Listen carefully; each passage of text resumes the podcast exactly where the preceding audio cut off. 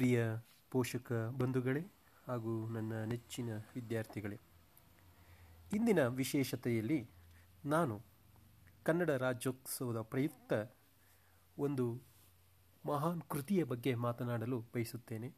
ಕನ್ನಡದ ಜ್ಞಾನಪೀಠ ಪ್ರಶಸ್ತಿ ಪುರಸ್ಕೃತರಲ್ಲಿ ಒಬ್ಬರಾದ ಶಿವರಾಮ ಕಾರಂತ ಅವರನ್ನು ನಾವು ಕಾರಂತಜ್ಜ ಅಂತಲೇ ಕರಿತೀವಿ. ಅಂತಹ ಶಿವರಾಮ ಕಾರಂತರ ಪ್ರಸಿದ್ಧ ಗ್ರಂಥವಾದ, ಕೃತಿಯಾದ ಮೂಕಜ್ಜಿಯ ಕನಸುಗಳು ಎಂಬುದರ ಬಗ್ಗೆ ಒಂದು ಸಂಕ್ಷಿಪ್ತ ಮಾಹಿತಿಯನ್ನು ಕೊಡಲು ಬಯಸುತ್ತೇನೆ. ಮಕ್ಕಳೇ ಹಾಗೂ ಪೋಷಕ ಬಂಧುಗಳೇ, ಮನೋಜೀವಿಯಾದ ಮಾನವ ಕುಲವು ಈ ಭೂಮಿಯ ಮೇಲೆ ನೆಲೆಸಿದ ಅಲ್ಪಾವಧಿಯಲ್ಲಿ ಅಮಿತ ವಿಶ್ವಗಳಿಂದ ಕೂಡಿರುವ, ಅಂದರೆ ಬಿಲಿಯನ್ ಗಟ್ಟಲೆ ವರ್ಷಗಳಿಂದ ಕಾಣಿಸಿಕೊಂಡ ಬಂದ ಮಹಾಮಹಾ ಜಗತ್ತಿನ ಬರಿಯ ಸೆರಗೊಂದರ ಸೂಕ್ಷ್ಮ ಎಳೆಯನ್ನು ಕೂಡ ಚೆನ್ನಾಗಿ ಕಂಡಿರಲಾರದು. ಆದರೆ ಆತ ತನ್ನ ಅಲ್ಪಮತಿಗೆ ಗೋಚರಿಸಿದ ಅದ್ಭುತ ಆಶ್ಚರ್ಯಗಳಿಂದ ಚಕಿತಗೊಂಡು, ಈ ಜಗತ್ತೇನು? ಯಾರು ಇದನ್ನು ಸೃಷ್ಟಿಸಿದರು? ಯಾಕೆ? ನಾನು ಎಂಥವ ನಾನು ಯಾತಕ್ಕೆ ಇದ್ದೇನೆ? ಎಂಬ ಪ್ರಶ್ನೆಯನ್ನು ಕೇಳತೊಡಗಿದ. ಬರಿದೆ ಪ್ರಶ್ನೆ ಕೇಳಿದರೆ ಸಾಲದು ಅಲ್ಲ. ತನ್ನ ಎಟುಕಿಗೆ ಸಿಗದಂಥ ವಿಷಯವನ್ನು ಸಿಕ್ಕಂತೆಯೇ ನೆನೆದು ಮನಸ್ಸನ್ನು ಕಲ್ಪನಾ ಲೋಕಕ್ಕೆ ಹರಿಯಗೊಟ್ಟು ಅಲ್ಲಿ ಕಂಡ ಕನಸನ್ನು ನಿಜ, ಸತ್ಯ ಎಂದು ಸಾರುತ್ತಲೂ ಬಂದ. ಅಂದರೆ ಅವರವರ ಕಲ್ಪನೆ ಎಷ್ಟೆಷ್ಟು ಬೆಡಗಿನದೋ, ಭವ್ಯವೋ, ಅದರ ಮೇಲಿಂದ ಅವರು ಹೇಳಿದ್ದೇ ಸತ್ಯವೆನಿಸಿತು. ಅಷ್ಟೊಂದು ವಿಸ್ತಾರಕ್ಕೆ ಕಲ್ಪನೆಯನ್ನು ಬೆಳೆಯಿಸಲಾರದವರು ಅಂಥದ್ದನ್ನು ಮೂಕ ಮೌನದಿಂದ ಹಿರಿಯರು ಆಡಿದ ಒಂದೊಂದು ಸೊಲ್ಲು ಅಕ್ಷರಶಃ ಸತ್ಯವೆಂದು ತಿಳಿದು ನಂಬಿ ಬಂದರು. ಸಾವಿರ ಜನರು ಸಾವಿರ ಬಗೆಗಳಿಂದ ಹರಿಯಿಸಿದ ಈ ಕಲ್ಪನಾ ವಿಲಾಸಗಳು ಪರಸ್ಪರ ಘರ್ಷಣೆಗೆ ಕಾರಣವಾದುದೂ ಉಂಟು. ಭಾರತ ದೇಶ ಇಲ್ಲಿಯೇ ಇದ್ದ ಜನರು, ಈ ದೇಶಕ್ಕೆ ಆಮೇಲೆ ಬಂದ ಜನರು, ಸಹ ಇದಕ್ಕೆ ಆಕ್ಷೇಪವಲ್ಲ. ಇಲ್ಲಿನ ಜನರು ಪರಂಪರೆಯಿಂದ ಪಡೆದು ಬಂದ ಕಲ್ಪನಾ ವಿಲಾಸಗಳನ್ನು ಈ ಕಾದಂಬರಿ ಮೂಕಜ್ಜಿಯ ಕನಸುಗಳು ತನ್ನ ಕಲ್ಪನಾ ವಿಲಾಸದಿಂದ ಕೆದಕಿ ನೋಡುತ್ತಿದ್ದಾಳೆ. ಅಂದರೆ ಆ ಅಜ್ಜಿ ಯಾವ ರೀತಿಯಾಗಿ ಈ ಪ್ರಾಕೃತಿಕ ವಿಸ್ಮಯಗಳನ್ನು, ಮಾನವನ ಸಹಜ ಸಹಜ ಗುಣಗಳನ್ನು, ಮಾನವನ ಭಾವನೆಗಳನ್ನು ಮನುಷ್ಯನ ಈ ಕಾಲದ ಪಯಣವನ್ನು ವಿವರಿಸ್ತಾ ಹೋಗ್ತಾರೆ. ಈ ಕಾದಂಬರಿಗೆ ಕಥಾನಾಯಕ ಏನಿಲ್ಲ, ಕಥಾನಾಯಕಿಯೂ ಇಲ್ಲ. ಮೂಕಜ್ಜಿಯು ಇಲ್ಲಿ ಕಥಾನಾಯಕಿ ಅಲ್ಲ. ಅವಳು ತನ್ನ ಅನುಭವವನ್ನು ಇಲ್ಲಿ ಹೇಳುತ್ತಾ ಹೋಗುತ್ತಾಳೆ. ಮೂಕಜ್ಜಿಯ ಕನಸುಗಳು. ಸಾಂಪ್ರದಾಯಿಕತೆಯಿಂದ ಎರೆಗಟ್ಟಿದ ಮನಸ್ಸನ್ನು ತುಸು ತುಸುವಾಗಿ ಕಾಯಿಸಿ, ಅದನ್ನು ಕರಗಿಸುವ ಕೆಲಸ ಅವಳದ್ದು. ಅಂಥ ಅಜ್ಜಿಯೊಬ್ಬಳು ಇದ್ದಾಳೆಯೇ? ಎಂಬ ಸಂಶಯ ಬಂದರೆ ನಮ್ಮ ಸಂಸ್ಕೃತಿಯ ನಂಬಿಕೆಗಳ ಕುರಿತು ಸಂಶಯ ಒಂದು ಪಿಶಾಚಿ ರೂಪವೇ ಅವಳೆಂದು ತಿಳಿದರಾಯಿತು. ಆದರೂ ಅವಳು ನಮ್ಮಲ್ಲಿ ಅನೇಕರಲ್ಲಿ ಪಿಶಾಚಿ ಅಂತಲ್ಲ ಪ್ರಾಮಾಣಿಕ ಸಂದೇಹಗಳ ರೂಪದಲ್ಲಿ ಬದುಕಿಕೊಂಡೇ ಇದ್ದಾಳೆ. ಮಕ್ಕಳೇ, ಶೇಕ್ಸ್ಪಿಯರ್ ನೀವೆಲ್ಲ ಕೇಳಿದ್ದೀನ ಪ್ರಪಂಚದ ಬಹುದೊಡ್ಡ ನಾಟಕಗಾರ ಇಂಗ್ಲಿಷ್ ಭಾಷೆಯಲ್ಲಿ. ಹೇಗೆ ಮಾನವನ ಭಾವನೆಗಳನ್ನು ಅವನು ತನ್ನ ಕೃತಿಯಲ್ಲಿ ತರ್ತಾ ಹೋದ. ಅವನ ಅನುಭವಗಳನ್ನು. ಅದು ಹ್ಯಾಮ್ಲೆಟ್ ಇರ್ಬೋದು, ಕಿಂಗ್ಲಿಯರ್ ಇರ್ಬೋದು, ಮರ್ಚೆಂಟ್ ಆಫ್ ವೆನಿಸ್ ಇರ್ಬೋದು, ಒಥೆಲೋ ಇರ್ಬೋದು, ಇಂಥ ಅನೇಕ ನಾಟಕಗಳಲ್ಲಿ ಅದೇ ರೀತಿ ಮೂಕಜ್ಜಿಯು ಕೂಡ ಅನೇಕ ಕತೆ ತನ್ನ ಮನುಷ್ಯನ ಅನುಭವದ ನುಡಿಗಳನ್ನು ತನ್ನ ಮಾತುಗಳಲ್ಲಿ ಹೇಳುತ್ತಾ ಹೋಗುತ್ತಾಳೆ. ಅವಳ ಮೊಮ್ಮಗನಾದ ಸುಬ್ಬರಾಯನಂತವರು ಹಲವರಿದ್ದಾರೆ ಈ ರೀತಿಯಲ್ಲಿ ಆ ಅಜ್ಜಿ ಮತ್ತು ಮೊಮ್ಮಗ ಸುಬ್ಬರಾಯರ ನಡುವೆ ಸುಮಾರು ನಾಲ್ಕೈದು ಸಾವಿರ ವರ್ಷಗಳ ನಡುವೆ ಈ ಮನುಷ್ಯ ಸಹಜ ಪ್ರವೃತ್ತಿ ಹುಟ್ಟು, ಅವನ ಬೆಳವಣಿಗೆ, ಅವನ ಸಾಧನೆ, ಅವನ ಸಂಶೋಧನೆ, ಅವನ ಪಯಣ, ಅವನ ಜೀವನ, ಅವನ ಸಂಸಾರ ಹೇಗಾಯಿತು ಅದನ್ನು ಈ ಸಂಭಾಷಣೆಯ ಮೂಲಕ ಸುಬ್ಬರಾಯರು ಮತ್ತು ಮೂಕಜ್ಜಿಯ ಸಂಭಾಷಣೆಯ ಮೂಲಕ ಶಿವರಾಮ್ ಕಾರಂತರು ನಮಗೆ ಕಟ್ಟಿಕೊಟ್ಟಿದ್ದಾರೆ. ಅಂದರೆ ಈ ನಾಲ್ಕೈದು ಸಾವಿರ ವರ್ಷಗಳ ಹಿಂದೆ ಒಂದು ಸೃಷ್ಟಿ ಸಮಸ್ಯೆ, ಅಂದರೆ ಈ ಪ್ರಾಕೃತಿಕ ವಿಸ್ಮಯ ಅಂತ ಕರಿತೀವಿ ನಾವು, ಅಲ್ವಾ? ಇವತ್ತು ಹಲವಾರು ಘಟನೆಗಳು ನಾವು ಪ್ರಕೃತಿ ವಿಸ್ಮಯ ಅಂತ ಹೇಳ್ತೀವಲ್ವಾ ಅದನ್ನು ನಾವು ಶೋಧಿಸಲಿಕ್ಕೆ ಸಾಧ್ಯನೇ ಆಗ್ತಾ ಇಲ್ಲ. ಇವತ್ತು ನಮ್ಮಲ್ಲಿ ವಿಜ್ಞಾನ ಮುಂದುವರೆದಿದೆ, ತಂತ್ರಜ್ಞಾನ ಆಗಿದೆ. ಎಲ್ಲ ರೀತಿಯ ತಾಂತ್ರಿಕವಾಗಿ ನಾವು ಮುಂದುವರೆದಿದ್ದರೂ ಕೂಡ ಒಂದು ಸೃಷ್ಟಿ ಸಮಸ್ಯೆ ಅನ್ನೋದು ಒಂದು ಇದ್ದೇ ಇದೆ. ಅದನ್ನು ಮತಿಸಲು ಮತಿಸಲು ಅಂದಾಗ ಈಗ ನಾವು ಮೊಸರನ್ನು ಕಡೆದಾಗ ಮತಿಸಿದಾಗ ಬೆಣ್ಣೆ ಬರುತ್ತೆ ಹೌದಲ್ಲ? ಮಜ್ಜಿಗೆ ಬರುತ್ತೆ. ಅದರಲ್ಲಿರುವಂಥ ಜಿಡ್ಡಿನ ಪದಾರ್ಥ ಒಂದು ಕಡೆ ಬರುತ್ತೆ. ಹೌದಲ್ಲ? ಅದನ್ನು ವಿವಿಧ ಭಾಗಗಳನ್ನು ನಾವು ಗುರುತಿಸ್ತೀವಲ್ಲ? ಹಾಗೆಯೇ ಈ ಸೃಷ್ಟಿ ಸಮಸ್ಯೆಯನ್ನು ಭೇದಿಸಿದಾಗ ನಮಗೆ ಹಲವಾರು ವಿಚಾರಗಳು ಗೋಚರವಾಗುತ್ತೆ. ಅವಾಸ್ತವಿಕ ಎನಿಸುವಂತಹ ಅಜ್ಜಿ ಅನೇಕ ವಾಸ್ತವಿಕ ಅಂಶಗಳನ್ನು ನಾವು ಗುರುತಿಸ್ಬೋದು. ಅಂದರೆ ಆ ಅಜ್ಜಿ ತುಂಬ ಹಳೆಯ ಕಾಲದವರಾದರೂ ಕೂಡ ಎಷ್ಟೋ ಸೃಷ್ಟಿ ಸಮಸ್ಯೆಗಳನ್ನು ಹೇಳ್ತಾ ಹೋಗ್ತಾರೆ. ಅಂದರೆ ಈ ಮನುಷ್ಯನ ಈ ಜೀವನದಲ್ಲಿ ಏನೆಲ್ಲ ನಿಗೂಢ ರಹಸ್ಯಗಳಿದೆ, ಮನುಷ್ಯ ಏನೇನೆಲ್ಲ ನೋಡಬೇಕಾಗಿದೆ, ಮನುಷ್ಯನ ಹಾದಿಯಲ್ಲಿ ಏನೆಲ್ಲ ಕ್ರಮಿಸಿದೆ, ಅನುಭವಗಳನ್ನು, ವಿಚಾರಗಳನ್ನು ಈ ಕೃತಿಯಲ್ಲಿ ಶಿವರಾಮ್ ಕಾರಂತರು ನಮಗೆ ಕಟ್ಟಿಕೊಟ್ಟಿದ್ದಾರೆ. ಕಾದಂಬರಿ ಇಲ್ಲಿ ಬರುವಂಥ ಪಾತ್ರಗಳು ನಾಗಿ, ರಾಮಣ್ಣ, ಜನ್ನ, ಹೀಗೆ ಹಲವಾರು ಮೊದಲಾದ ಪಾತ್ರಗಳು ಇಲ್ಲಿ ಸೃಷ್ಟಿಯಾಗುತ್ತೆ. ಸೃಷ್ಟಿ ಶಕ್ತಿಯನ್ನು ಅವಹೇಳನ ಮಾಡುವ ಮನೋಧರ್ಮಕ್ಕೆ ವಾದಿಗಳೋ, ಪ್ರವಾದಿಗಳೋ, ಸಾಕ್ಷಿದಾರೋ ಆಗಿ ಕಾಣಿಸುತ್ತಿದ್ದಾರೆ. ಅಂದರೆ ನಾವು ಹೇಳಿದ್ದೀನಿ ಮೊದಲನೇ, ಅಂದರೆ ಈ ಮನುಷ್ಯ ಈ ಪ್ರಕೃತಿಯ ಸೃಷ್ಟಿ. ಆದರೆ ಈ ಮನುಷ್ಯ ಇದನ್ನಲ್ಲ ಇವನನ್ನು ಸೃಷ್ಟಿ ಮಾಡೋನು ಈ ಪ್ರಕೃತಿ. ಆದರೆ ಮನುಷ್ಯ ಪ್ರಕೃತಿಯನ್ನು ಸೃಷ್ಟಿ ಮಾಡಲಿಕ್ಕೆ ಸಾಧ್ಯ ಇಲ್ಲ. ಆ ಒಂದು ತಾತ್ವಿಕ, ಆ ಒಂದು ನೆಲೆಗಟ್ಟಿನಲ್ಲಿ ಶಿವರಾಮ್ ಕಾರಂತರ ಮೂಕಜ್ಜಿಯ ಕನಸುಗಳು ಎಂಬ ಕೃತಿ ಮೂಡಿ ಬಂದಿದೆ. ಪ್ರಿಯ ಬಂಧುಗಳೇ, ದಯಮಾಡಿ ಇದನ್ನು ನೀವು ಓದಬೇಕು. ಕನ್ನಡ ಸಾಹಿತ್ಯದ ಪರಿಚಯವನ್ನು ನಾನು ಮಾಡ್ತಾ, ಅದರ ಪರಂಪರೆಯನ್ನು ಹೇಳುತ್ತಾ, ಅದರ ಮಹತ್ವವನ್ನು ಹೇಳಬೇಕಾದ್ರೆ ನನಗೆ ಈ ಕೃತಿ ತುಂಬ ಪ್ರಭಾವವನ್ನು ಬೀರಿದೆ. ಸೃಷ್ಟಿ ಸಮಸ್ಯೆಗಳು ಯಾವತ್ತೂ ಕೂಡ ಹಾಗೇ ಇರಬೇಕದು. ಅಂದರೆ ಸೃಷ್ಟಿಯಲ್ಲಿರ್ತಕ್ಕಂಥ ಕೆಲವು ನಿಯಮಗಳು, ಕೆಲವು ವಿಧಿಗಳು, ಪ್ರಕೃತಿಯ ಕೆಲವು ನಿಯಮಗಳಿಗೆ ಅನುಗುಣವಾಗಿ ನಾವು ಮನುಷ್ಯ ಬದುಕಬೇಕು. ಪ್ರಸ್ತುತ ಸಂದರ್ಭದಲ್ಲಿ ಇದು ತುಂಬ ಚೆನ್ನಾಗಿ ಹೊಂದಿಕೆ ಆಗುತ್ತೆ. ದಯಮಾಡಿ ನಿಮಗೆಲ್ಲ ಒಂದು ನನ್ನ ಮನವಿ. ದಯಮಾಡಿ ಪುಸ್ತಕವನ್ನು ಓದಿ. ಮೂಕಜ್ಜಿಯ ಕನಸುಗಳು. ಸೃಷ್ಟಿಯಲ್ಲಿ ಆ ವಾಸ್ತವಿಕ ಆ ಮುದುಕಿ ಹೇಳುತ್ತಾ ಇರುವುದು ಅಥವಾ ಮೂಕಜ್ಜಿ ಹೇಳುತ್ತಿರುವುದು ವಾಸ್ತವಿಕ ಅಥವಾ ಅಥವಾ ಆ ಆಚಾರಕ್ಕೆ ವಿರುದ್ಧ ಆದ್ರೂ ಕೂಡ ಆ ಪ್ರಾಕೃತಿಕವಾದಂತಹ ನಿಯಮಗಳನ್ನು ಅವರು ಮೀರಿಲ್ಲ. ಅಂದರೆ ಪ್ರಕೃತಿಯ ಸಹಜತೆಯೊಂದಿಗೆ ನಾವು ಹೋಗಬೇಕು. ಪ್ರಕೃತಿಯನ್ನು ವಿರುದ್ಧ ಮಾಡ್ಕೊಂಡು ಹೋಗಬಾರ್ದು ಎಂಬ ಒಂದು ಅಂಶವನ್ನು ಈ ಕೃತಿಯಲ್ಲಿ ಹೇಳಿದ್ದಾರೆ. ಮತ್ತೊಂದು ಕೃತಿಯೊಂದಿಗೆ ಮತ್ತೊಂದು ಸಾಹಿತ್ಯದೊಂದಿಗೆ ನಾನು ಮತ್ತೆ ನಿಮ್ಮನ್ನು ಭೇಟಿಯಾಗ್ತೀನಿ. ಎಲ್ಲರಿಗೂ ಒಳ್ಳೆಯದಾಗಲಿ. ಕನ್ನಡ ರಾಜ್ಯೋತ್ಸವದ ಮಾಹಿತಿಯನ್ನು ನಮ್ಮ ಶಿಕ್ಷಕರು ಕೊಡ್ತಾ ಇದ್ದಾರೆ. ಧನ್ಯವಾದಗಳು. ಶುಭ ದಿನ. ಒಳ್ಳೆಯದಾಗಲಿ.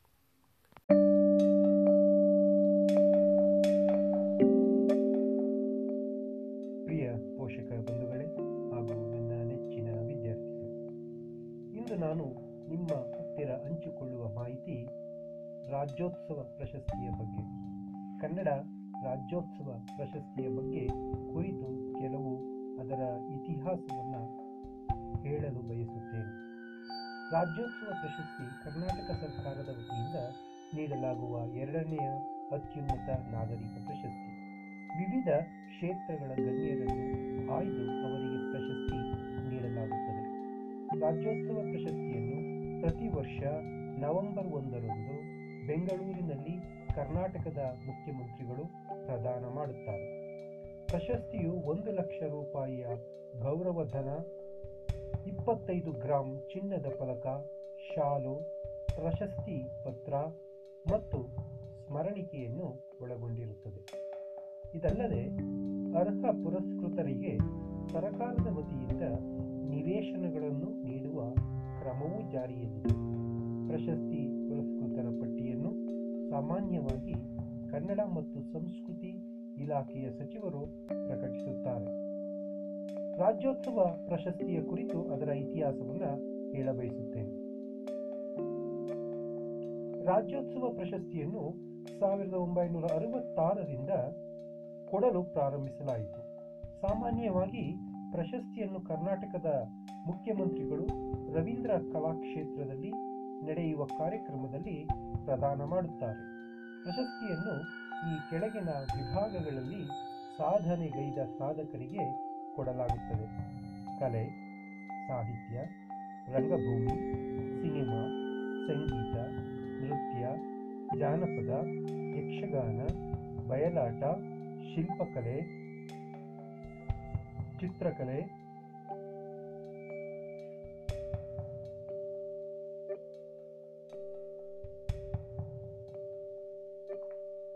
ಚಿತ್ರಕಲೆ, ಜಾನಪದ, ಯಕ್ಷಗಾನ, ಬಯಲಾಟ, ಸಮಾಜ ಸೇವೆ, ಸಂಕೀರ್ಣ, ಪತ್ರಿಕೋದ್ಯಮ, ಮಾಧ್ಯಮ, ಕ್ರೀಡೆ, ಶಿಕ್ಷಣ, ಕೃಷಿ, ವೈದ್ಯಕೀಯ, ವಿಜ್ಞಾನ ಮತ್ತು ತಂತ್ರಜ್ಞಾನ. ಈ ಎಲ್ಲ ಕ್ಷೇತ್ರಗಳಲ್ಲಿ ಸಾಧನೆಗೈದ ಮಹನೀಯರಿಗೆ ಈ ಪ್ರಶಸ್ತಿಯನ್ನು ನೀಡಲಾಗುತ್ತದೆ. ಆದರೆ ಎರಡು ಸಾವಿರದ ಏಳನೆಯ ವರ್ಷದ ಪ್ರಶಸ್ತಿಯನ್ನು ರಾಜ್ಯದಲ್ಲಿ ರಾಷ್ಟ್ರಪತಿ ಆಡಳಿತ ಇದ್ದ ಕಾರಣ ಅಂದಿನ ಕರ್ನಾಟಕದ ರಾಜ್ಯಪಾಲರಾಗಿದ್ದ ಶ್ರೀ ರಾಮೇಶ್ವರ ಠಾಕೂರ್ ಪ್ರದಾನ ಮಾಡಿದ್ದರು. ಹಲವಾರು ಕಾರಣಗಳಿಂದಾಗಿ ರಾಜ್ಯೋತ್ಸವ ಪ್ರಶಸ್ತಿಯನ್ನು ಕೆಲವು ವರ್ಷಗಳಲ್ಲಿ ಪ್ರದಾನ ಮಾಡಲಿಲ್ಲ. ಸಾವಿರದ ಒಂಬೈನೂರ ಎಂಬತ್ತ ಐದರ ವರ್ಷ ವಿಶ್ವ ಕನ್ನಡ ಸಮ್ಮೇಳನದ ಅಂಗವಾಗಿ ಮೈಸೂರಿನಲ್ಲಿ ಮತ್ತು ಎರಡು ಸಾವಿರದ ಎಂಟರಲ್ಲಿ ಕಂಠೀರವ ಕ್ರೀಡಾಂಗಣದಲ್ಲಿ ಪ್ರಶಸ್ತಿಯನ್ನು ಪ್ರದಾನ ಮಾಡುವಂಥ ಸಮಾರಂಭಗಳು ನಡೆದಿವೆ. ಕನ್ನಡ ರಾಜ್ಯೋತ್ಸವ ಅರವತ್ತೈದನೆಯ ವರ್ಷಾಚರಣೆಯ ಸಂದರ್ಭದಲ್ಲಿ ಅರವತ್ತೈದು ಮಂದಿಗೆ ಸಾಧಕರಿಗೆ ಪ್ರತಿಷ್ಠಿತ ರಾಜ್ಯೋತ್ಸವ ಪ್ರಶಸ್ತಿಯನ್ನು ಸರ್ಕಾರ ಘೋಷಣೆ ಮಾಡಿದೆ. ನಾಟ್ಯ ವಿದೂಷಿ ಜ್ಯೋತಿ, ಪಟ್ಟಾಭಿರಾಮ್, ಸಾಹಿತಿ ರಾಮಣ್ಣ, ಬ್ಯಾಟಿ ಸೇರಿದಂತೆ ಒಟ್ಟು ಅರವತ್ತೈದು ಸಾಧಕರಿಗೆ ಈ ಪ್ರಶಸ್ತಿ ಘೋಷಣೆ ಮಾಡಲಾಗಿದೆ.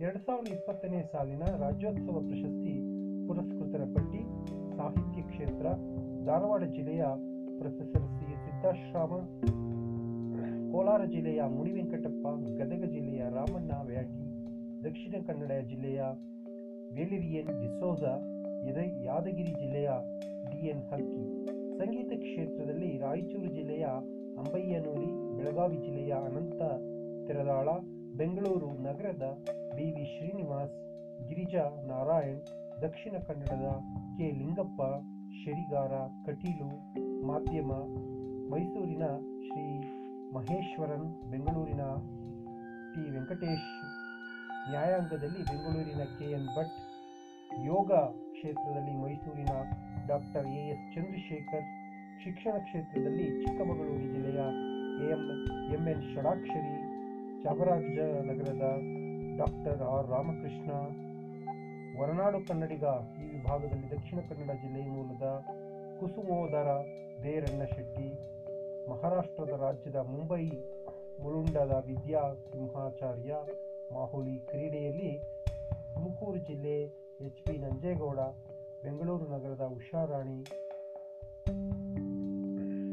ಸಂಘ ಸಂಸ್ಥೆಯಲ್ಲಿ ಬೆಂಗಳೂರು ನಗರದ ಯೂತ್ ಫಾರ್ ಸೇವಾ ಸಂಸ್ಥೆ ಬೆಟರ್ ಇಂಡಿಯಾ ಬಳ್ಳಾರಿಯ ಸ್ವಾವಲಂಬನಾ ಕೇಂದ್ರ, ಹೀಗೆ ಹಲವಾರು ಕ್ಷೇತ್ರಗಳಲ್ಲಿ ಈ ಪ್ರಶಸ್ತಿಯನ್ನು ನೀಡಿ ಗೌರವಿಸಲಾಗಿದೆ.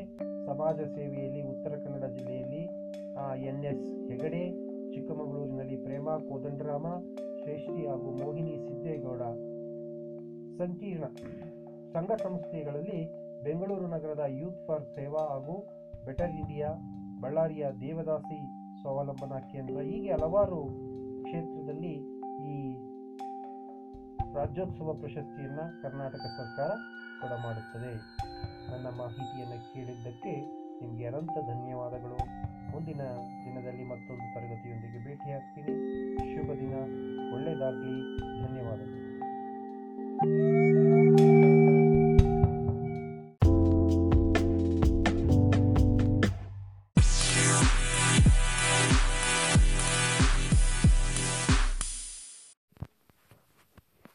ಪೋಷಕ ಬಂಧುಗಳೇ, ಇಂದಿನ ಕನ್ನಡ ರಾಜ್ಯೋತ್ಸವದ ವಿಶೇಷತೆ. ಸ್ವಾಮಿ ಜಗದಾತ್ಮಾನಂದ ಬರೆದಿರುವಂತಹ ಶಕ್ತಿಯೇ ಜೀವನ, ದೌರ್ಬಲ್ಯವೇ ಮರಣ ಎಂಬ ಒಂದು ವಿಷಯವನ್ನು ನಾನು ನಿಮ್ಮ ಮುಂದೆ ಪ್ರಸ್ತಾಪಿಸುತ್ತೇನೆ. ಪ್ರಿಯ ಬಂಧುಗಳೇ, ಜಗತ್ತಿನಲ್ಲಿ ಶಕ್ತಿಗೆ ವ್ಯಾಪಕ ಪುರಸ್ಕಾರವಿದೆ. ಶಾರೀರಿಕ, ಬೌದ್ಧಿಕ, ನೈತಿಕ, ಆಧ್ಯಾತ್ಮಿಕ ಶಕ್ತಿಗಳು ಒಂದುಗೂಡಿದಾಗ ಶಕ್ತಿಶಾಲಿ ವ್ಯಕ್ತಿತ್ವ ರೂಪುಗೊಳ್ಳುತ್ತದೆ. ಕೇವಲ ಶಾರೀರಿಕ ಶಕ್ತಿಯೊಂದರಿಂದಲೇ ಪರಿಪೂರ್ಣತೆ ಅಸಾಧ್ಯ. ಸರ್ವತೋಮುಖ ಬೆಳವಣಿಗೆಯಿಂದ ವ್ಯಕ್ತಿತ್ವದ ಅಭಿವೃದ್ಧಿ ಸಾಧಿತವಾಗುತ್ತದೆ. ಪರಂಪರೆ, ಚರಿತ್ರೆ, ಸಂಸ್ಕೃತಿಯ ಅರಿವಿನೊಂದಿಗೆ ಸಚ್ಚಾರಿತ್ರ್ಯವನ್ನು ಅಳವಡಿಸಿಕೊಂಡಾಗ ಉದ್ದೇಶಿತ ಗುರಿಯನ್ನು ಪ್ರಾಮಾಣಿಕವಾಗಿ ಸಾಧಿಸಬಹುದು. ಮಹಾಭಾರತದಲ್ಲಿ ಶ್ರೀಕೃಷ್ಣ ಅರ್ಜುನನಿಗೆ ಶಕ್ತಿಶಾಲಿಯಾಗೆಂದು ಬೋಧಿಸಿದ. ಸ್ವಾಮಿ ವಿವೇಕಾನಂದರು ಸಿಂಹವಾಣಿಯಿಂದ ಯುವಜನತೆಯನ್ನು ಎಚ್ಚರಿಸಿದರು. ವೈಚಾರಿಕ, ನೈತಿಕ ಸಾಮರ್ಥ್ಯದಿಂದ ಜಗತ್ತನ್ನೇ ಗೆಲ್ಲಬಹುದೆಂದು ಸಾರಿದರು. ಅಜ್ಞಾನ, ಕೀಳಿರಿಮೆ, ರಾಗದ್ವೇಷಗಳ ಕೂಪದಿಂದ ಹೊರಬಂದು ಉದ್ದೇಶಿತ ಕಾರ್ಯದಲ್ಲಿ ನಿಷ್ಠೆ ಹೊಂದಿದಾಗ ಉಜ್ವಲ ಭವಿಷ್ಯ ನಮ್ಮದಾಗುತ್ತದೆ. ಅದಕ್ಕೆ ನಮ್ಮೆಲ್ಲರ ಮುಂದಿರುವ ಅಸ್ತ್ರವೇ ಸಶಕ್ತಿ ಮತ್ತು ಆತ್ಮಸ್ಥೈರ್ಯ. ಒಳ್ಳೆಯ ಆಲೋಚನೆ ಹಾಗೂ ಕ್ರಿಯಾಶೀಲತೆಯಿಂದ ಶಕ್ತಿಯನ್ನು ಪಡೆಯಬಹುದು. ಪ್ರಿಯ ಬಂಧುಗಳೇ, ಜಗತ್ತು ಪೂಜಿಸುವುದು ಶಕ್ತಿಯನ್ನು, ದುರ್ಬಲತೆಯನ್ನಲ್ಲ ಎಂಬುದನ್ನು ಯುವಕರು ಸರಿಯಾಗಿ ಮನಗಾಣಬೇಕು. ಕ್ರಿಕೆಟ್ ಆಟದಲ್ಲಿ ದಾಂಡಿಗ ನಾಲ್ಕು ಸಿಕ್ಸರ್ ಬಾರಿಸಿದರೆ ಸಹಸ್ರಾರು ಯುವಕರು ಚಪ್ಪಾಳೆ ತಟ್ಟುತ್ತಾರೆ ಉಚ್ಚೆದ್ದು ಕುಣಿಯುತ್ತಾರೆ. ಅವನನ್ನು ಎಗಳ ಮೇಲಿರಿಸಿಕೊಂಡು ರಥೋತ್ಸವ ಮಾಡುವುದಿಲ್ಲವೇ? ಅದು ಅವನ ಶಕ್ತಿ ಸಾಮರ್ಥ್ಯ, ದಕ್ಷತೆಗಳಿಗೆ ಸಲ್ಲಿಸಿದ ಗೌರವವಲ್ಲವೇ? ಶಕ್ತಿಯನ್ನು ಎಲ್ಲರೂ ಭಕ್ತಿ ಗೌರವಗಳಿಂದ ನೋಡುತ್ತಾರೆ. ಶಕ್ತನಾದರೆ ನೆಂಟರೆಲ್ಲ ಹಿತರು. ಅಶಕ್ತನಾದರೆ ಆಪ್ತ ಜನರೇ ವೈರಿಗಳು ಎಂದು ಪುರಂದರದಾಸರು ಹೇಳಿದ ಮಾತು ಎಷ್ಟು ಸತ್ಯ? ತಂದೆ ತಾಯಂದಿರು ಪ್ರೀತಿಯಿಂದ ಸಾಕಿ ಸಲಹಿದ ಮಗು ಬೆಳೆದು ದುರ್ಬಲನೋ ರೋಗಿಷ್ಠನೋ ದಡ್ಡನೋ ಮೂರ್ಖನೋ ಆದರೆ ತಮ್ಮ ಮನಸ್ಸಿನಲ್ಲಿ ಇಂತಹ ಮಗು ಜನಿಸಿತಲ್ಲ ಅಂತ ನೊಂದುಕೊಳ್ಳುವಂತಹ ಪೋಷಕರು ಇರ್ತಾರೆ. ಯಾಕೆಂದರೆ ಶಕ್ತನಿಗೆ ಎಲ್ಲರೂ ಆಪ್ತಾರೆ. ಅಶಕ್ತನಿಗೆ ಎಲ್ಲರೂ ತಿರಸ್ಕೃತ ಮಾಡ್ತಾರೆ. ಮೂಲೆಗೆ ತಳ್ಳುವರು. ದೇಹ, ಮನಸ್ಸು ಸರಿಯಾಗಿರುವ ನಾವು ನಮಗೆ ಕೊಡಮಾಡಿದ ಅವಕಾಶಗಳನ್ನು ಸರಿಯಾಗಿ ಉಪಯೋಗಿಸಿಕೊಂಡು ನಮ್ಮ ಶಕ್ತಿಯನ್ನು ಸರ್ವತೋಮುಖವಾಗಿ ಹೆಚ್ಚಿಸಿಕೊಳ್ಳಬೇಕಲ್ಲವೇ? ದೈಹಿಕ, ಮಾನಸಿಕ, ಬೌದ್ಧಿಕ ಹಾಗೂ ನೈತಿಕ ಬಲಗಳ ಜೊತೆಗೆ ನಾವು ಆತ್ಮಶಕ್ತಿಯನ್ನು ಬೆಳೆಸಿಕೊಳ್ಳಬೇಕು. ಪ್ರಿಯ ಬಂಧುಗಳೇ, ಶಕ್ತಿಯೇ ಜೀವನ, ದೌರ್ಬಲ್ಯವೇ ಮರಣ. ಇದೊಂದು ದೊಡ್ಡ ಸತ್ಯ. ಏಕೆಂದರೆ ಶಕ್ತಿ ಸೌಭಾಗ್ಯ ಚಿರಜೀವನದ ಒಳಗುಟ್ಟು, ದುರ್ಬಲತೆ, ಚಿಂತೆ, ದುಃಖಗಳ ಮೂಲ ಎಂದು ಸ್ವಾಮಿ ವಿವೇಕಾನಂದರು ಹೇಳುತ್ತಾರೆ. ಬಲಿಷ್ಠರಾಗಿ ಕಬ್ಬಿಣದ ಮಾಂಸಖಂಡ ಉಕ್ಕಿನ ನರಮಂಡಲ ವಿದ್ಯುತ್ತಿನ ಇಚ್ಛಾಶಕ್ತಿಯ ಬಲ ಇವುಗಳನ್ನು ಬೆಳೆಸಿಕೊಂಡು ನಿಮ್ಮ ಕಾಲ ಮೇಲೆ ನಿಲ್ಲಿ ಎಂದು ತಿರುಗಿ ತಿರುಗಿ ಅವರು ಬೋಧಿಸಿದರು. ದುರ್ಬಲ, ತಾನು ನಾಶವಾಗುವುದಲ್ಲದೆ ಇತರರಲ್ಲಿ ಶೋಷಣೆ ಮತ್ತು ಹಿಂಸೆಯ ಪ್ರವೃತ್ತಿಯನ್ನು ಹುಟ್ಟಿಸುತ್ತಾನೆ. ನಮ್ಮ ಪರಂಪರೆ ನೀಡುವ ಮುಖ್ಯ ಬೋಧನೆಯೇ ಶಕ್ತಿಯನ್ನು ಬೆಳೆಸಿಕೊಳ್ಳಿ ಎಂಬುದು. ನಿರ್ವೀರ್ಯನಾಗಬೇಡ, ದುರ್ಬಲನಾಗಬೇಡ ಎಂದು ಶ್ರೀಕೃಷ್ಣ ಅರ್ಜುನನಿಗೆ ಬೋಧಿಸಿದನು. ಪ್ರಿಯ ಬಂಧುಗಳೇ, ನಮ್ಮನ್ನು ದುರ್ಬಲಗೊಳಿಸುವ ಮೂರು ಕತೆ, ಘಟನೆ, ಚಿತ್ರ, ಧಾರ್ಮಿಕ ಮತ್ತು ರಾಜಕೀಯ ರಾಗದ್ವೇಷಗಳು ನಿತ್ಯವೂ ಪ್ರಸಾರವಾಗುತ್ತಿರಬಹುದು. ಅವು ಯುವಕರ ಮನಸ್ಸನ್ನು ತಲ್ಲಣಗೊಳಿಸಬಹುದು. ಆದರೆ ಬದುಕು ಎಷ್ಟೇ ನಿರಾಶಾದಾಯಕವಾದರೂ ಅದನ್ನು ದಾಟಿ ಮೇಲೇರಲು ಬೇಕಾದ ಶಕ್ತಿ ನಮ್ಮಲ್ಲಿಯೇ ಇದೆ. ಪ್ರಿಯ ವಿದ್ಯಾರ್ಥಿಗಳೇ ಹಾಗೂ ಪೋಷಕ ಸನ್ಮಿತ್ರರೇ, ನಮ್ಮ ಸಮೀಪದಲ್ಲಿ ಇದೆ ಅನ್ನೋದನ್ನು ನಾವು ಗಮನಿಸಬೇಕು. ಯಾಕೆಂದರೆ ನಮ್ಮ ಆಂತರ್ಯದ ಆಳದಲ್ಲಿ ಇದೆ. ಜಾತಿ, ಮತ, ಕುಲ, ಗೋತ್ರ ಭೇದವಿಲ್ಲದೆ ಪ್ರತಿಯೊಬ್ಬ ಮನುಷ್ಯನ ಅನ ಮನಸ್ಸಿನ ಆಳದಲ್ಲಿ ಸಾವಿಲ್ಲದ ನೋವಿಲ್ಲದ ದೈವಿ ಶಕ್ತಿ ಇದೆ. ನಮ್ಮ ಮನಸ್ಸಿನಲ್ಲಿ ಒಂದು ದೈವಿ ಶಕ್ತಿ ಇದ್ದೇ ಇರುತ್ತೆ. ಅಂತ ಮನೋವಿಜ್ಞಾನಿ ಈ ಮಾತನ್ನು ಹೇಳುವ ಸ್ಥಿತಿಯಲ್ಲಿ ಇವತ್ತಿದ್ದಾರೆ. ಒಟ್ಟಿನಲ್ಲಿ ನಮಗೆ ಬೇಕಾದ ಮಾರ್ಗದರ್ಶನ, ಶಕ್ತಿ, ಸಹಾಯ, ಸ್ಫೂರ್ತಿ, ಶಾಂತಿ ಇವೇ ಮೊದಲಾದವು ಬದುಕನ್ನು ಬೆಳಗುವ ಅಂಶಗಳು ನಮ್ಮಲ್ಲಿವೆ. ಇಂತಹ ಅಪಾರ ಶಕ್ತಿಯನ್ನು ಒಳಗಡೆ ಇರಿಸಿಕೊಂಡು ಗುಲಾಮರಂತೆ ವರ್ತಿಸಲು ಕಾರಣವೇನು? ಒಂದು ಅಜ್ಞಾನ, ಇನ್ನೊಂದು ಬಾಲ್ಯದಿಂದ ಬೆಳೆಸಿಕೊಂಡು ಬಂದ ನಿಷೇಧಾತ್ಮಕ ಭಾವನೆ. ಧನಾತ್ಮಕ ಭಾವನೆಯನ್ನು ಮನುಷ್ಯ ಬೆಳೆಸಿಕೊಳ್ಬೇಕು. ಪ್ರತಿಯೊಂದು ನಿಷೇಧಾತ್ಮಕ ಭಾವನೆ ಅಥವಾ ಯೋಚನೆ ಒಳಗಿನ ಆ ಅಪಾರ ಶಕ್ತಿಯನ್ನು ಪರಿಮಿತಗೊಳಿಸಿ ನಮ್ಮನ್ನು ದುರ್ಬಲರನ್ನಾಗಿ ಮಾಡುತ್ತದೆ. ಪ್ರತಿಯೊಂದು ಆತ್ಮವಿಶ್ವಾಸದ ಮತ್ತು ರಚನಾತ್ಮಕವಾದ ಯೋಚನೆ ನಮ್ಮ ಅಭ್ಯುದಯ, ಅಭಿವೃದ್ಧಿಗೆ ನೆರವಾಗುತ್ತದೆ. ಪ್ರಿಯ ಬಂಧುಗಳೇ, ನಿಮ್ಮ ಭವಿಷ್ಯವನ್ನು ನಿರ್ಮಿಸಿಕೊಳ್ಳುವವರು ನೀವೇ ಎಂಬುದನ್ನು ಯಾವತ್ತೂ ಮರೆಯಬೇಡಿ. ಎಲ್ಲ ಹೊಣೆಯನ್ನು ಹೊರಲು ಸಿದ್ಧರಾಗಿ. ಮಿಂಚಿ ಹೋದ ಕಾರ್ಯವನ್ನು ಕುರಿತು ಚಿಂತಿಸುತ್ತಾ ವ್ಯರ್ಥ ಕಾಲಹರಣ ಬೇಡ. ಅನಂತ ಭವಿಷ್ಯ ನಿಮ್ಮ ಮುಂದೆ ಇದೆ. ಎಂಬ ಮಾತನ್ನು ನೀವು ನೆನಪಿನಲ್ಲಿಟ್ಟುಕೊಳ್ಳಿ. ಜೊತೆಗೆ ನೀವು ನೀವು ಸಂಗತಿಯನ್ನು ಸದಾ ನೆನಪಿನಲ್ಲಿಟ್ಕೋಬೇಕು ನಿಮ್ಮ ಪ್ರತಿಯೊಂದು ಯೋಚನೆ, ಮಾತು, ಕೆಲಸ ಇವೇ ನಿಮ್ಮ ಭವಿಷ್ಯತ್ತಿನನ್ನು ಬೆಳೆಸುವ ಬುತ್ತಿಯಾಗಿ ಪರಿಣಮಿಸುವವು. ಕೆಟ್ಟ ಯೋಚನೆ, ಕೆಟ್ಟ ಕೆಲಸಗಳು, ಕ್ರೂರ ಹುಲಿಯಂತೆ ನಿಮ್ಮ ಮೇಲೆ ನೆಗೆಯಲು ಸಿದ್ಧವಾಗಿದ್ದರೆ ಒಳ್ಳೆಯ ಯೋಚನೆ, ಒಳ್ಳೆಯ ಕಾರ್ಯಗಳು ನೂರಾರು, ಸಾವಿರಾರು ದೇವತೆಗಳ ಸಾತ್ವಿಕ ಶಕ್ತಿಯಿಂದ ನಿಮ್ಮನ್ನು ಸದಾ ರಕ್ಷಿಸಲು ಸಿದ್ಧವಾಗಿರುತ್ತವೆ ಎಂಬುದನ್ನು ದೃಢ ವಿಶ್ವಾಸದಿಂದ ನಿಮ್ಮ ಪಾಲಿಗೆ ಸತ್ಕಾರ್ಯದ ಮಹಾಪ್ರೇರಕ ಶಕ್ತಿಯಾಗಿ ನೀವು ನಂಬಬೇಕಾಗುತ್ತದೆ. ಪ್ರಿಯ ಬಂಧುಗಳೇ ಈ ದಿನ ನಾನು ಶಕ್ತಿಯೇ ಜೀವನ, ದೌರ್ಬಲ್ಯತೆಯೇ ಮರಣ ಎಂಬ ಒಂದು ಸಾಹಿತ್ಯವನ್ನು ಪರಿಚಯ ಮಾಡಿಕೊಟ್ಟಿದ್ದೀನಿ. ಇದನ್ನು ಸ್ವಾಮಿ ಜಗದಾತ್ಮಾನಂದ ಅವರು ಬರೆದಿದ್ದಾರೆ. ವಿವೇಕಾನಂದ ಒಂದು ಆಶ್ರಮದ ಒಂದು ವತಿಯಿಂದ ಇದನ್ನು ಪ್ರಕಟಿಸಲಾಗಿದೆ. ಇದರ ಸಾಹಿತ್ಯದ ಪುಸ್ತಕದ ಹೆಸರು ಬದುಕಲು ಕಲಿಯಿರಿ. ಇದಾದ ಸುಮಾರು ಒಂದು ವರ್ಷಕ್ಕಲ್ಲ, ಒಂದು ಲಕ್ಷಕ್ಕಿಂತಲೂ ಹೆಚ್ಚು ಪುಸ್ತಕಗಳು ಪ್ರಕಟಿತವಾಗುತ್ತೆ. ಪ್ರತಿಯೊಂದು ಅಂಗಡಿಗಳಲ್ಲೂ ಇದು ದೊರೆಯುತ್ತದೆ. ಬದುಕಲು ಕಲಿಯಿರಿ. ಸ್ವಾಮಿ ಜಗದಾತ್ಮಾನಂದ ಬರೆದಂತಹ ಕೃತಿ ನಮ್ಮ ಜೀವನದಲ್ಲಿ ಯಾವೆಲ್ಲ ತತ್ವಗಳನ್ನು ಅಳವಡಿಸ್ಕೋಬೇಕು ಎಂಬುದನ್ನು ಇಲ್ಲಿ ವಿವರವಾಗಿ ಹೇಳಲಾಗಿದೆ. ಪ್ರಿಯ ವಿದ್ಯಾರ್ಥಿಗಳೇ ಹಾಗೂ ನನ್ನ ಪೋಷಕ ಮಿತ್ರರೇ, ದಯಮಾಡಿ ಈ ಪುಸ್ತಕವನ್ನು ಓದುತ್ತೀರಾ ಎಂದು ಭಾವಿಸಿದ್ದೇನೆ. ಎಲ್ಲರಿಗೂ ಒಳ್ಳೆಯದಾಗಲಿ. ಧನ್ಯವಾದಗಳು. ಶುಭ ದಿನ ಪ್ರಿಯ ಪೋಷಕ ಬಂಧುಗಳೇ ಹಾಗೂ ನನ್ನ ನೆಚ್ಚಿನ ವಿದ್ಯಾರ್ಥಿಗಳೇ, ಕನ್ನಡ ರಾಜ್ಯೋತ್ಸವ ನವೆಂಬರ್ ಒಂದರ ವಿಶೇಷ ಮಾಹಿತಿಯನ್ನು ಈ ದಿನ ನಿಮ್ಮಲ್ಲಿ ಹಂಚಿಕೊಳ್ಳಲಿದ್ದೇನೆ. ಈ ದಿನದ ವಿಶೇಷ ಮಾಹಿತಿ ರಾಜ್ಯದಲ್ಲಿ ತಂತ್ರಜ್ಞಾನದ ಬಳಕೆ. ರಾಜ್ಯದಲ್ಲಿ ಈ ಕಲಿಕಾ ಅಕಾಡೆಮಿ ಸ್ಥಾಪನೆ ಕುರಿತು. ಕನ್ನಡ ಅಭಿವೃದ್ಧಿ ಪ್ರಾಧಿಕಾರದ ಅಧ್ಯಕ್ಷರಾದ ಟಿ ಎಸ್ ನಾಗಾಭರಣ ಅವರು ಅಕಾಡೆಮಿ ಕುರಿತು ಪೋರ್ಟಲ್ ರಚನೆಯಾಗುತ್ತಿದೆ. ಈಗಾಗಲೇ ಸಾಕಷ್ಟು ಮಾಹಿತಿ ಕನ್ನಡ ಪದಗಳನ್ನು ದಾಖಲಿಸಲು ನೀಡಲಾಗಿದೆ. ನವೆಂಬರ್ ಒಂದರಂದು ಅಕಾಡೆಮಿ ಬಗ್ಗೆ ಮುಖ್ಯಮಂತ್ರಿಯವರು ಅಧಿಕೃತವಾಗಿ ಘೋಷಣೆ ಮಾಡಲಿದ್ದಾರೆ. ವಿಶ್ವದ ಮೂಲೆ ಮೂಲೆಯಲ್ಲಿರುವ ಎಲ್ಲ ಆಸಕ್ತರಿಗೂ ಅಂತರ್ಜಾಲದ ಮೂಲಕ ಕನ್ನಡ ಭಾಷೆ ಕಲಿಸಲು ಮುಂದಾಗಿರುವ ರಾಜ್ಯ ಸರ್ಕಾರ ಈ ಕಲಿಕಾ ಕನ್ನಡ ಅಕಾಡೆಮಿ ಸ್ಥಾಪನೆಗೆ ಮುಂದಾಗಿದೆ. ಕನ್ನಡದಲ್ಲಿ ರಾಜ್ಯೋತ್ಸವ ದಿನ ನವೆಂಬರ್ ಒಂದರಂದು ಸಿಎಂ ಬಿಎಸ್ ಯಡಿಯೂರಪ್ಪನವರು ಅಧಿಕೃತವಾಗಿ ಅಕಾಡೆಮಿ ಸ್ಥಾಪನೆಗೆ ವಿಷಯವನ್ನು ಘೋಷಣೆ ಮಾಡಲಿದ್ದಾರೆ. ಆನ್ಲೈನ್ ಪಾಠ, ಆನ್ಲೈನ್ ವ್ಯಾಪಾರ, ಆನ್ಲೈನ್ ಸಭೆ ಹೀಗೆ ಎಲ್ಲವೂ ಆನ್ಲೈನ್ ಮಯವಾಗುತ್ತಿರುವ ಈ ಸಂದರ್ಭದಲ್ಲಿ ರಾಜ್ಯ ಸರ್ಕಾರ ಕೂಡ ಭಾಷೆ ಕಲಿಸಲು ತಂತ್ರಜ್ಞಾನ ಬಳಸಿಕೊಳ್ಳಲು ಮುಂದಾಗಿದೆ. ಆನ್ಲೈನ್ನಲ್ಲಿಯೇ ಆಸಕ್ತರಿಗೆ ಕನ್ನಡ ಕಲಿಸಲು ಈ ಕಲಿಕಾ ಕನ್ನಡ ಅಕಾಡೆಮಿ. ಈ ಕಲಿಕಾ ಕನ್ನಡ ಅಕಾಡೆಮಿ ಪೋರ್ಟಲ್ ಸೃಜನೆಗೆ ಮುಂದಾಗಿದ್ದು, ಅದಕ್ಕಾಗಿ ಮಾಹಿತಿ ಸಂಗ್ರಹ ದಾಖಲೀಕರಣ ಕಾರ್ಯ ಪ್ರಾರಂಭವಾಗಿದೆ. ಕನ್ನಡ ಮಾತನಾಡುವವರು ಇಂದು ಜಗತ್ತಿನಾದ್ಯಂತ ಹಂಚಿ ಹೋಗಿದ್ದಾರೆ ತಮ್ಮ ಮಾತೃಭಾಷೆಯಿಂದ ದೂರವಿರುವ ಎರಡನೇ ತಲೆಮಾರಿನ ಕನ್ನಡಿಗರಿಗೆ ಕನ್ನಡವನ್ನು ಕಲಿಸಲು ಆಸಕ್ತಿ ಇದೆ. ಈಗಿನ ಪರಿಸ್ಥಿತಿಯಲ್ಲಿ ಸಮಯದ ಸೌಲಭ್ಯದ ಕೊರತೆಯಿಂದಾಗಿ ಸಾಂಪ್ರದಾಯಿಕ ತರಗತಿಗಳಲ್ಲಿ ಕುಳಿತು ಅಭ್ಯಸಿಸಲು ಸಾಧ್ಯವಾಗುತ್ತಿಲ್ಲ.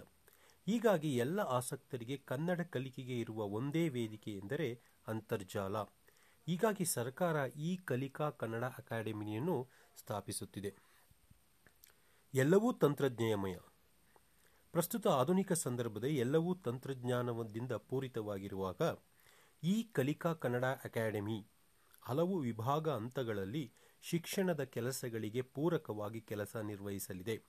ಅಂತರ್ಜಾಲ ಮತ್ತು ತಂತ್ರಜ್ಞಾನ ಬಳಸಿಕೊಂಡು ಅಗತ್ಯ ಮತ್ತು ಆಸಕ್ತಿ ಇರುವ ಕನ್ನಡಿಗರಿಗೆ, ಕನ್ನಡೇತರರಿಗೆ, ಶಿಕ್ಷಕರಿಗೆ, ಜನಸಾಮಾನ್ಯರಿಗೆ ಕನ್ನಡ ಭಾಷೆ ಕಲಿಸುವ ಮತ್ತು ಕನ್ನಡ ಭಾಷಾ ಜ್ಞಾನ ಹೆಚ್ಚಿಸುವ ಕಾರ್ಯ ಮಾಡಲಿದೆ. ಕನ್ನಡ ಭಾಷೆಯ ಮೂಲಕ ಭೌತ ವಿಜ್ಞಾನ, ರಸಾಯನ ವಿಜ್ಞಾನ, ವೈದ್ಯಕೀಯ, ವಾಣಿಜ್ಯ, ವ್ಯವಹಾರ, ಮಾಹಿತಿ ತಂತ್ರಜ್ಞಾನಗಳನ್ನು ಕಲಿಸುವುದು ಈ ಕಲಿಕಾ ಕನ್ನಡ ಅಕಾಡೆಮಿಯ ವ್ಯಾಪ್ತಿಯಾಗಿದೆ. ಈ ಆಡಳಿತಕ್ಕೆ ಹೊಣೆ. ಕಲಿಕಾ ಕನ್ನಡ ಅಕಾಡೆಮಿ ಪೋರ್ಟಲ್ ರಚಿಸುವ ಹೊಣೆಯನ್ನು ಈ ಆಡಳಿತ ಕೇಂದ್ರಕ್ಕೆ ವಹಿಸಲಾಗಿದೆ.